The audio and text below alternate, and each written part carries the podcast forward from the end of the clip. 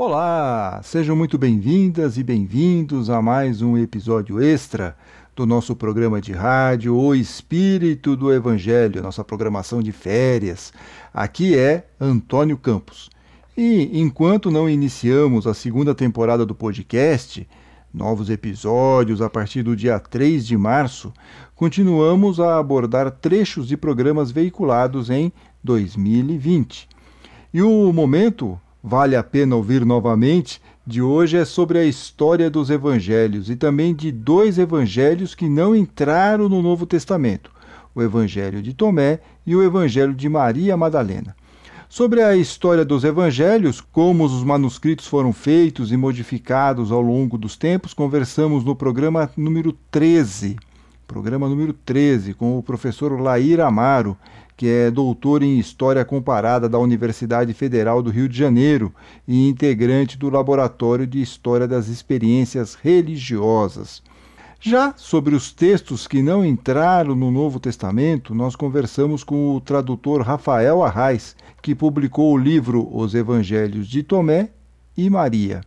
A íntegra desta conversa pode ser ouvida no programa bônus entre os episódios 19 e 20. Ou seja, hoje a nossa programação é todinha sobre o Evangelho, sejam os que estão lá dentro do Novo Testamento, sejam aqueles que ficaram de fora. E no próximo bloco, a história dos Evangelhos.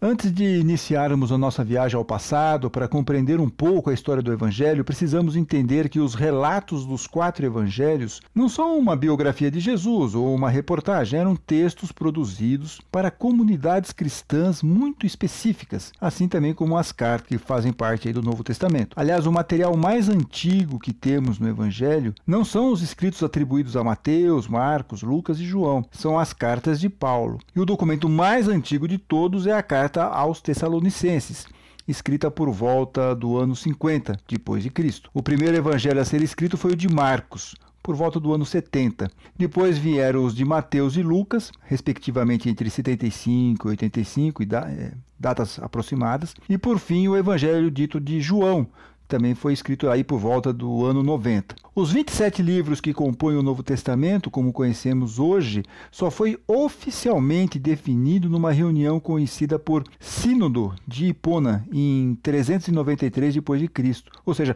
quase 400 anos após a passagem de Jesus aqui na Terra. Professor Oair, em que momento as escrituras passaram a ser estudadas do ponto de vista histórico. No atual estágio da pesquisa acadêmica, é, que é uma pesquisa que não começou hoje, nem começou ontem, ela tem mais ou menos 200 anos de pesquisa. É, é, a pesquisa, se a gente for marcar em termos de modernidade, é uma, ele é um filho do iluminismo, quando esse senso crítico, essa autonomia intelectual, ela começa a ganhar corpo na Europa, é nesse momento que se começa a olhar para os evangelhos e um olhar mais crítico vendo esse material como um material literário, não como um livro, um livro que tem uma revelação divina ou que tem uma inerrância em, em, que Deus foi o autor desse livro.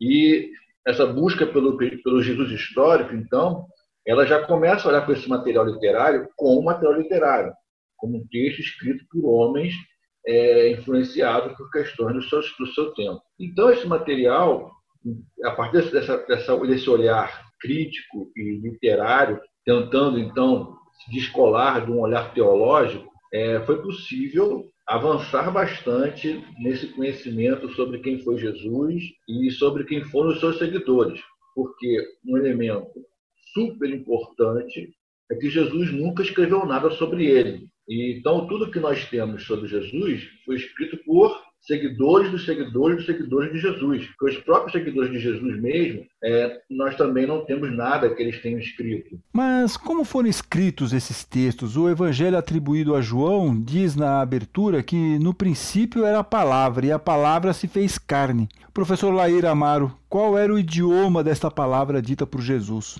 É, é um consenso entre nós pesquisadores é que Jesus era, ele era monoglota falava uma única língua, que era o aramaico, e também Jesus era analfabeto. Assim como os seus, os seus é, companheiros mais próximos também eram todos monoglotas, é, analfabetos.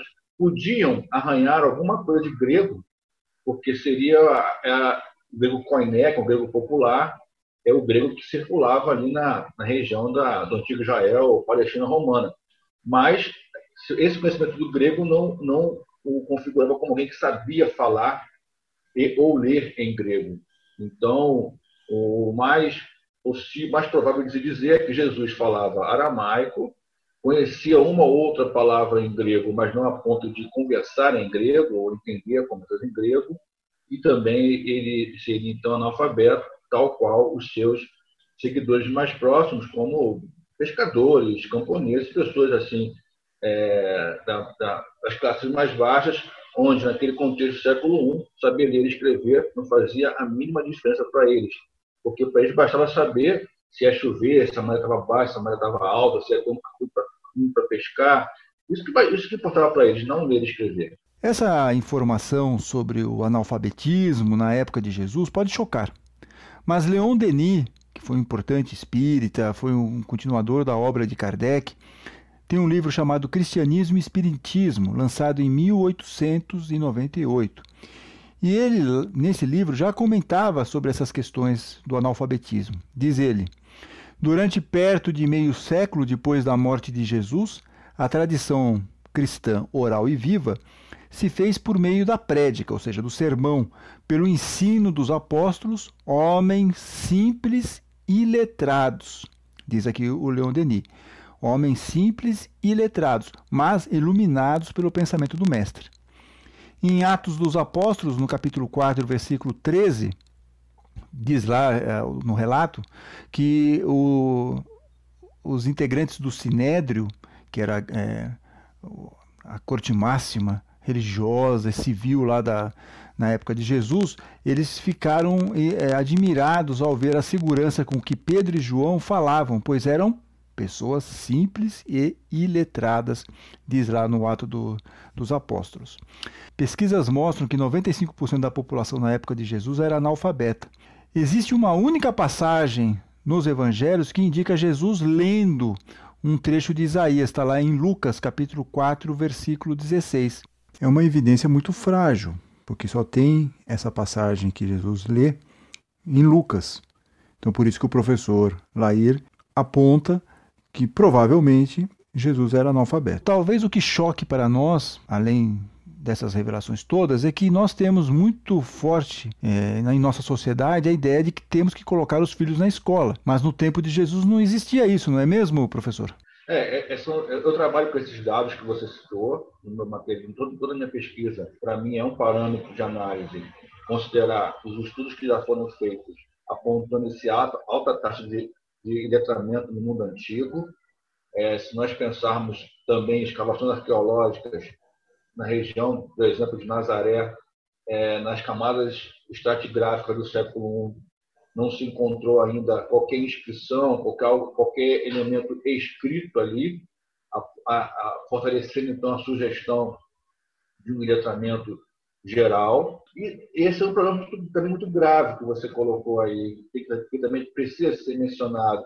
É essa facilidade com que nós projetamos no passado o, o contexto do presente. Exato. Então, se hoje a gente tem escola pública é, franqueada às populações de vários estados sociais, isso não é, uma, não é algo que é a realidade do século I. Está longe de ser isso. Longe de ser isso. E às vezes algumas pessoas costumam mencionar passagens do, até da, da, das escrituras hebraicas de que todo jovem de sete anos aprendia a Torá. Mas isso aí não se aplica ao caso de Jesus e seus seguidores. E, e quem que escreveu, assim, é, esses primeiros evangelhos, independente da, deles, independente de formato, independente de quem escreveu, eles eram escritos em grego, é isso? Todos eles eram Exatamente. escritos em grego. O grego era o inglês da época, vamos chamar assim, é, podemos considerar dessa, dessa forma. Era a linguagem universal. Isso, é o que acontece a sorte do, do cristianismo foi que o movimento de Jesus, aquelas pessoas que assumiram para si esse encargo de seguir à frente a sua proposta de reino de Deus, e sair pregando e promovendo essa mensagem de Jesus, a sorte, por assim dizer, é que esses grupos, essas pessoas tiveram contato com pessoas letradas, com pessoas que sabiam ler e escrever. o grupo vai crescendo. O grupo inicialmente de Jesus é um grupo pequeno, um grupo significante, historicamente falando. É, e esse grupo, então, quando ele começa a é, caminhar para frente, sair daquele espaço. Ganhar corpo. Da, ganhar corpo. Ele vai ganhando corpo, né? uhum. ele, vai, ele vai conseguindo adesões. E, esse, cada, e, cada, e cada nova adesão traz consigo pessoas que sabem ler e escrever. Então, essas pessoas que sabem ler e escrever, então, elas, em algum momento, entendem ser importante, então, registrar por escrito tudo isso que é falado. O que não é o caso de pensar que tudo que está escrito nos evangelhos equivale a exatamente o que Jesus disse. Interessante esse ponto. Já falamos aqui de Leon Denis, de que a tradição cristã oral e viva é que manteve os ensinos de Jesus viva até o momento que foi pode ser colocado em papel, pode ser colocado lá nos manuscritos, mas no Evangelho de Lucas, no prólogo, ele diz que muitos tentaram elaborar uma história dos acontecimentos a partir do que nos transmitiram aqueles que desde o princípio tornaram-se testemunhas oculares. E diz aqui Lucas, ou quem escreveu escreveu esse Evangelho de Lucas, fiz uma indagação, fiz uma pesquisa cuidadosamente, tudo, desde o começo. Agora, professor, é possível dizer historicamente que chegou a existir algum material escrito em aramaico com os ensinamentos de Jesus? Como historiador, eu tenho que trabalhar, eu não posso trabalhar com sino, eu tenho que trabalhar com aquilo que eu tenho. Então, é, se existiu algum documento em aramaico, nós, nós nunca saberemos porque desapareceu. Ele ou foi destruído por alguém, ou ele foi destruído pelo próprio tempo, a, a, a condição orgânica do material se deteriorou e, se, e desapareceu. Então, eu não posso trabalhar, de modo algum, seria anti-histórico ou anti-científico eu trabalhar com a ideia de um documento em aramaico, porque senão não tem registro disso. O que nós temos são material em grego, que não são os originais, os originais mesmo estão completamente estão perdidos para sempre, é, a não ser que alguma escavação arqueológica assim, encontre, mas isso aí, por enquanto, está fora de cogitação.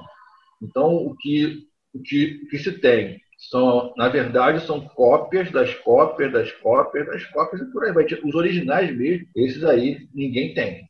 Ninguém tem. Só para o querido ouvinte ter uma ideia sobre o que temos de material mais antigo daquela época, é o papiro P52, que geralmente é aceito como o mais antigo registro. E percebam vocês, ele é datado em algum momento entre 117 e 138 depois de Cristo, mas algumas fontes colocam até um pouquinho mais perto do ano 200. Esse trecho que é muito pequenininho, é quase o tamanho de um cartão de crédito, ele contém algumas linhas do Evangelho de João, que é o capítulo 18, versículos de 31 a 38. Só a partir do século IV, por volta do ano 300, é que é, vão existir os evangelhos praticamente na íntegra, conhecidos como Codex, sendo o Codex Vaticanus o manuscrito mais antigo, e todos em grego, como deve ter sido escritos os primeiros manuscritos, certo, professor Lair? Foram escritos em grego, por pessoas de fala grega, e que escrevem porque ouvem em grego e transmitem para pessoas que só sabem ler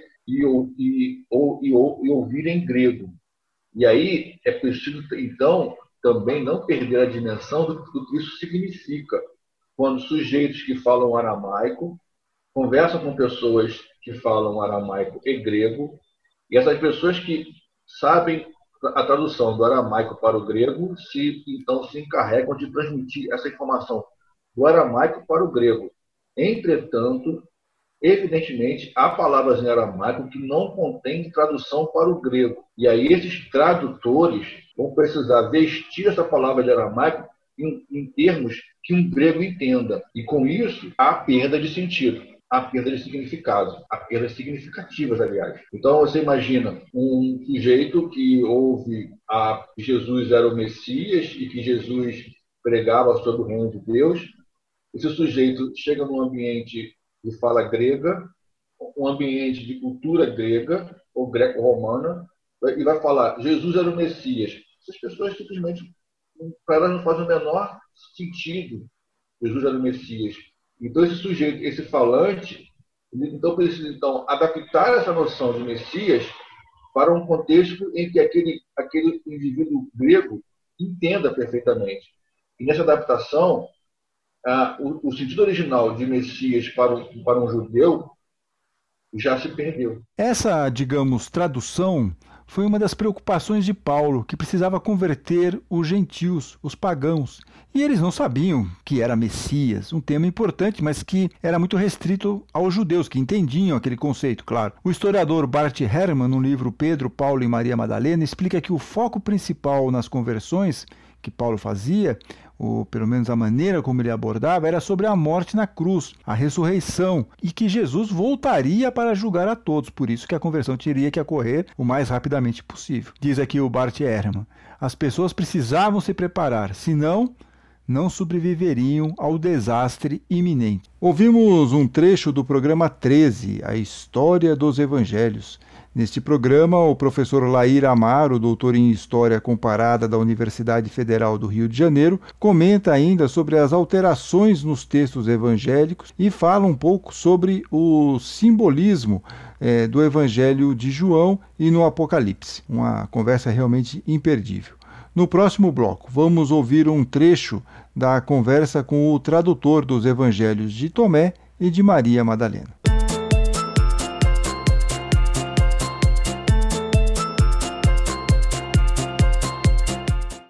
No programa de hoje, nós vamos conversar um pouco sobre os evangelhos apócrifos, aqueles textos que não foram incluídos no Novo Testamento.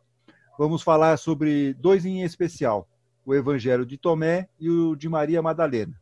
E para contar um pouco para nós sobre este material, estamos recebendo em nosso podcast o escritor e tradutor Rafael Arraes, que também tem um blog, Textos para Reflexão, e um canal no YouTube com o mesmo nome é tradutor de livros como Caibalion, Rume, A Dança da Alma, e da obra que nós vamos abordar hoje, Os Evangelhos de Tomé e Maria. Seja bem-vindo ao nosso programa, Rafael. Muito obrigado, Antônio, pelo convite. Legal. E o que, que você pode contar para nós sobre é, esses dois evangelhos, assim, se foram encontrados, uma parte ra rapidamente histórica deles, dos dois evangelhos, tanto do, de Tomé quanto do de Maria Madalena? É, os dois fazem parte da biblioteca de Nag Hammadi, né? Que foi achado no, no, no, deserto, lá em Nag Hammadi, no, no Egito. Foi no, início do século passado.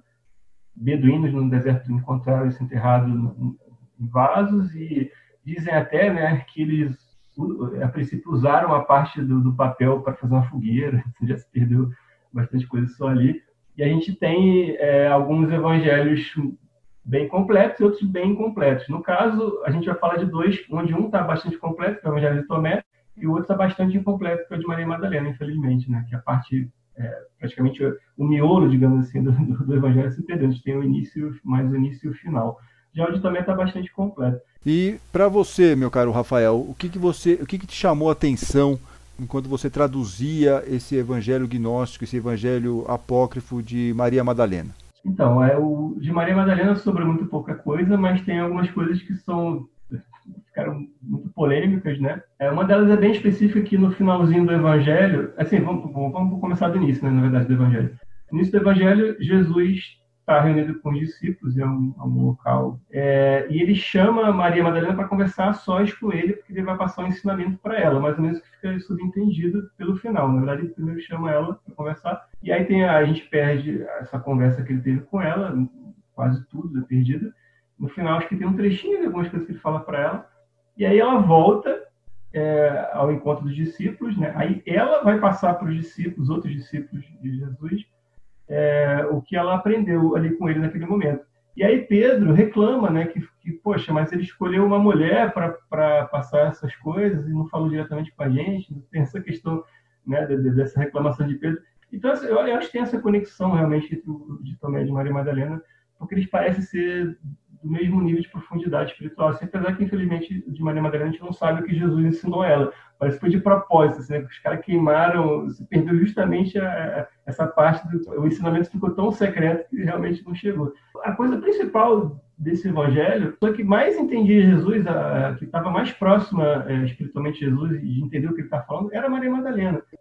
Durante séculos e séculos, a igreja não, não, não soube é, dar dá real importância para o que ela fez também, né? Tanto ela devia ter uma importância que o Papa não ia inventar do nada que ela era uma prostituta, inventou esse negócio, né? Quer dizer, era é. para colocar um carimbo nela Aí depois não adiantou, ficou isso, passou para a tradição, que ela era uma prostituta, mas isso não existe é. no Evangelho. Foi uma criação de um Papa, é, até acho que para estigmatizar mesmo essa questão das mulheres. É, tem, você vê, tem toda uma, tem toda uma questão do, do, patriarcado, dessa parte onde as mulheres ainda tinham vez na espiritualidade, digamos assim, e aí começou essa onda do patriarcado que foi tomando assim, a, o Ocidente, e ali o Oriente Médio também, mais ainda no Oriente Médio, eu acho e até o ponto em que as mulheres não eram consideradas, não poderiam ter a mesma importância espiritual dos homens.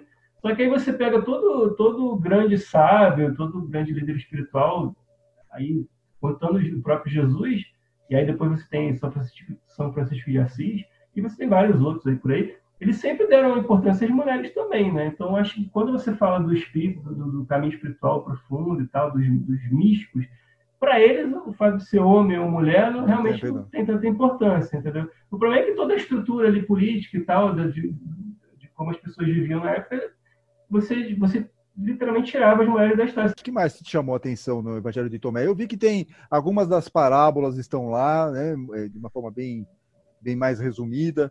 O é, que mais você pode me falar sobre Tomé? Assim, o que, que te chamou mais atenção na hora que você estava fazendo, fazendo a tradução? Quantos ditos de Jesus? 114, 114 passagens. É isso. 114 é. passagens, isso mesmo, isso aí. A, a 113 é uma das mais importantes. Né? Seus discípulos lhe perguntaram, quando virá o reino? Reino com R maiúsculo, né? porque está se referindo ao reino de Deus, né? que estava esperando chegar ao reino de Deus. E aí disse Jesus, ele não virá somente por sua espera. Não dirão, ei-lo aqui ou ei-lo acolá, o reino do Pai está espalhado sobre a terra e os homens não o veem. Isso aqui, para mim, é, é, resume muito do, do, Evangelho como um todo, do Evangelho também como um todo, porque você lembra que eu estava falando sobre aquela outra parte lá, que parta um pedaço de madeira e lá estou, levanta uma pedra e lá me encontrará. Né? Que o reino está espalhado sobre a terra. Então, essa coisa do, da, que a gente está falando início da vertente do gnosticismo, que falava sobre o, o mundo do mal, assim, o mundo material maléfico criado pelo demiurgo, de onde você tem que fugir, que é um mundo sujo, você não deve ter contato com ele. E, o, e essa vertente simbolizada pelo Evangelho também é muito pelo contrário. Na verdade, a, a, natureza já é divina, a gente que não tem olhos para ver. Então você está esperando o reino chegar e o reino já chegou e você que não percebeu, entendeu? Isso para mim é, é, muito, muito profundo, assim, porque diz muito do, do caminho. Porque para quem está no, no, no, caminho espiritual, você já começou no caminho e tal, sabe que isso é verdade, você sabe que você não é o mundo que muda, o mundo continua sendo. Os problemas são cíclicos, né? A gente está vivendo essa pandemia agora, mas a, a gripe espanhola, há 100 anos atrás, foi mais ou menos a mesma coisa, e você a peste, a peste negra na, já há alguns séculos foi muito, muito, muito, muito pior. Né? Então as pessoas sempre falam final e fim do mundo, em volta de Jesus, elas estão cansadas, né? Da, da, da, que é difícil você viver na matéria, realmente porque você não, quando você não tem uma, uma, uma bagagem espiritual, a, a, vida da matéria fica cada vez mais pesada, realmente difícil. A, a, o problema não é a matéria, né? Não é, não é só as coisas à sua volta, você ter coisas. O problema é você, as coisas te terem, né? Você, você ser dominado o apego, por o apego, o apego, né? é, o apego. Uhum. E também o problema não é você é, estar aqui vivendo a matéria, você dá baixo na, na, na mesa assim isso é sólido, é uma coisa, nossa, tem que ser etéreo, tem que ser uma coisa divinizada. Até. Não, o reino de Deus está aqui já, né? Parta um pedaço de, de uma, um pedaço de um galinho de madeira, é, levanta uma pedra e você encontra, porque se você pegar, aí você entra na ciência, você pegar é tudo que teve que acontecer para você ter esse pedacinho de madeira, esse pedacinho de pedra na sua frente ali, uma árvore, tudo que teve que acontecer bilhões e bilhões de anos de evolução para você ter uma árvore, para você ter um ser humano. Então, isso tudo é Deus, sabe? A gente, a gente não tem como estar tá, tá fora de Deus, né? Que, que inclusive nessa passagem que você mencionou, é, quando ele fala que tá, o reino de Deus está né, tá por aqui, nós estamos por aqui também. Então, o reino de Deus também é cada um de nós. E sim, eu estou falando isso porque essa passagem ela é um pouco polêmica, porque em Lucas, algumas traduções, pelo menos no grego, é, Jesus falaria que o reino de Deus está dentro de cada um de nós. E aí os, os exegetas aí falam, não, isso não pode, ele não pode ter falado isso. E aí mudaram, que o reino de Deus está entre entre vocês, entre é. vós, ou seja, Jesus está entre todos nós. Mas o que ele disse originalmente, ou pelo menos está lá no grego, é que ele está, que o reino de Deus está dentro de nós. E faz sentido com essa questão que você colocou aí de Tomé, com essa ideia um pouco mais ampla, quer dizer, o reino de Deus está tudo aqui, é a natureza, somos nós, é o pedaço da pedra, é o pedaço do pau e tudo mais, né? Ó, tem uma outra passagem que, que, que é engraçado que eu já estou abrindo direto, sem querer abrir de novo numa passagem das mais importantes também, que é o número 50, né? E assim, disse, isso na verdade também, de novo. Disse Jesus: Se lhes perguntarem qual é a sua origem, respondam que vieram da luz, de onde a luz se originou dela mesma. Ela se estabeleceu e manifestou a si própria em sua imagem. Se lhe perguntarem quem são vocês, respondam que são as crianças eleitas do Pai vivo. Se lhe perguntarem qual é o sinal do Pai em vocês, respondam que é o movimento e o repouso. Então, isso aqui você dá, dá para viajar, só nessa passagem aqui tem, tem, tem, muita coisa, né? Então, essa coisa de, de a, a, sua origem é de onde a luz se originou dela mesma. Tem toda uma ideia de, de, de que é, a criação é uma, é uma imaginação de Deus, né? Então, a única forma de você criar alguma coisa sem ter nada anteriormente, né? tem no também, é uma, é uma, é uma imaginação. Né? Então, tipo assim, eu não posso é, é, fazer uma cadeira de madeira a partir do nada porque eu não tenho madeira. Mas quando eu imagino uma cadeira de madeira, é, eu consigo criar uma cadeira ali. Então, se, se é, muita gente defende também que, que o todo é mental, como se fala no Hermetismo, né? que, que Deus seria uma mais a, a nossa imagem e semelhança com ele seria mais no sentido de que a gente tem uma mente como como ele, né? Mas não é a mesma coisa, né? Mas é, é imagem e semelhança, mas não é exatamente a mesma coisa. Mas a gente consegue imaginar coisas, a gente consegue ser co-criador nessa criação. Eu estou fugindo um pouco do gnostino da verdade também, mas é porque eu tento, eu tento, associar essas coisas todas, né? Mas, é, de qualquer forma, está aqui. De onde a luz se originou dela mesma. E quem são vocês? São as crianças eleitas do Pai vivo. E aí é importante essa coisa de crianças, aí é, que, eu, que eu associo muito com a pureza, né? Que você, quando consegue voltar a ser criança, então é, é essa coisa de você voltar a, a, ter essa inocência da criança, mas não por ser inocente, mas por ser, digamos, um santo, né? Ou, ou, ou, ou, por causa de uma ideia de uma simplicidade também, de uma busca, Isso. de uma questão de, né? É, porque a criança ela está espontânea, ela está vivendo uhum. no aqui e agora, ela está de certa forma ela está no reino de Deus já, porque para a criança o reino de Deus está espalhado sobre a terra ela consegue ver, a gente é que não vê. Então, quando a gente consegue ter os voltar a ter esses olhos de criança, mesmo depois de, de já estar adulto, e aí tem toda a questão né, do, do, do, dos instintos, da, da, questão sexual, tem uma série de coisas que te atrapalham, você tem que pagar conta e tem que viver nesse mundo. Então é difícil, né? não estou é, não dizendo que é fácil. Mas quando você consegue ter esse olhar de criança, aí você entende que a gente aí, aí se torna uma criança ali do pai vivo. E aí, na minha opinião, é, quem se elege é você mesmo. Você se torna um eleito. Né? Você não é Deus que vem escolher você, você, você que se convida para o reino de Deus, porque aí você tem essa essa capacidade de ver que o reino de Deus está espalhado sobre tudo, e você sabendo disso você está automaticamente no céu. A sua a sua consciência se, se expande a ponto de você viver no céu em você e, e, na e a sua volta. Olha, não é o céu assim perfeito, mas você constrói o céu dentro de você mesmo e as coisas à sua volta passam a ser mais ou menos o céu também. Acho que isso tem, tem a ver. Mas o movimento, é... o movimento para você se libertar é sempre você tem que usar o seu livre-arbítrio e seguir esse caminho, se desprender um pouco dessa questão material e lembrar que também tem um mundo espiritual. É, é um passo muito é, difícil, desafiador para muitas pessoas. Por isso até que os ritos, é, muitas pessoas se, se pegam nos ritos achando que isso é espiritualidade. E não é, né? Você é, ir numa igreja, ou fazer um rosário, ou fazer uma promessa, é, é ou então, de repente, obedecer certas normas. Né? É, tudo isso é, é, muito mais fácil, mas não é o espiritual. Não é isso? É, tem, é, tem eu estava falando isso também, que eu tendo, tendo, tendo, a ter uma visão não dogmática de tudo isso, é justamente por causa disso. Porque, assim, mesmo que a Bíblia tenha sido escrito diretamente por Deus, né? que, Deus tenha, entrado na mente dos apóstolos que escreveram.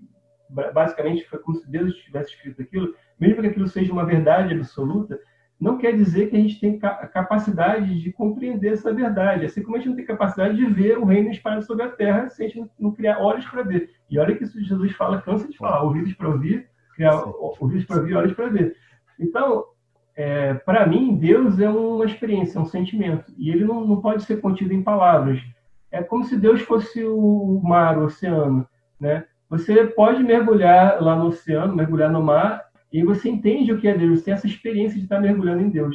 Mas quando você sai do mar e você tem que escrever um livro para explicar para as pessoas como é que foi essa experiência de mergulho, você até consegue dizer muita coisa. Você consegue dar uma sugestão do que tem que fazer, como mergulhar, compreender a respiração, o passo a passo, o melhor caminho para a pessoa aprender esse tipo de mergulho. Mas é só a pessoa que pode mergulhar. Você não pode mergulhar para ela, você não pode colocar esse mergulho nas palavras. As palavras são cascas de sentimento. Que, que é a né? sensação, né? O sentimento que você teve naquele momento você não consegue passar. Né? É. É então você não, você não tem como, é, mesmo que a Bíblia seja verdade absoluta, pode ser verdade absoluta, né? Só vai ser uma pessoa boa, só vai ser uma pessoa amorosa, uma pessoa que está mais próxima de um São Francisco de Assis, de uma Clara, de Jesus, de uma Maria Madalena, só com a experiência, né? De você viver no amor, você ter experiências espirituais, você ter um caminho espiritual. Isso não, não adianta você só ficar lendo, né? É nesse sentido também, acho que o protestantismo e, e muitas das igrejas evangélicas tem muita coisa boa nisso, porque essa essência é realmente muito importante. Kardec tem, lá no Livro dos Espíritos, tem uma frase de um dos espíritos, chega lá, a melhor prece são as obras. Então você tem que botar a mão na massa, Isso. você tem que mudar. Não adianta você ficar só numa questão contemplativa que não resolve, né? Você tem que realmente é. fazer algo. Senão... É, tem tanta questão contemplativa que é meio que se isolar do mundo, se isolar da sociedade, virar uma elite, que também, que também não adianta muito. E tem também a questão de, de você só ficar muito na parte intelectual da coisa. Você... É, e, tem muita, e tem muita coisa que, do caminho espiritual, muita coisa que tem a ver com a sua vida no dia a dia. Querem uma, uma solução miraculosa para a vida, mas elas não querem se melhorar, não querem. Aí tem muito espiritismo, né? Porque assim, se auto-encarar, se auto-conhecer, né? Se entender a si mesmo, entender toda, toda essa, essa vastidão que você tem dentro de você mesmo, o reino também está dentro de você, tudo está refletido dentro de você, que é onde você observa as coisas, interpreta e analisa as coisas. Então, você observar os próprios pensamentos, o que, que, entra, o que, que sai, o que, que é pensamento seu, o que, é, o que é influência externa. Resumindo, é a reforma íntima do Espiritismo. Para quem conhece Exatamente. é basicamente a reforma íntima. Transformação moral e tudo mais, é isso aí. É. Rafael, muito obrigado aí pela sua atenção, muito obrigado por essa conversa, foi extremamente instrutiva. Beleza, obrigado. E recebemos então aqui no programa bônus do O Espírito do Evangelho o escritor e tradutor Rafael Arraes, que tem um blog, textos para reflexão e um canal no YouTube com o mesmo nome. É tradutor de livros como Caibalion, Rumi e a Dança da Alma e da obra que nós abordamos hoje, os Evangelhos de Tomé e Maria. E este foi o trecho da conversa com o tradutor Rafael Arraes, que você pode ouvir na íntegra no programa Bônus, que está lá entre os episódios 19 e 20 do nosso podcast O Espírito do Evangelho, e tem como título Os Evangelhos de Tomé e de Maria Madalena. No programa que estará disponível na próxima quarta-feira, dois assuntos bem interessantes: os sonhos e a terapia de vida passada. Não perca e continue aí nos acompanhando, seja nos tocadores de áudio como Spotify, Google Podcast, Apple, Deezer ou pelo nosso canal no YouTube. Siga o nosso canal para saber sempre das novidades. Fiquem bem, fiquem com Deus.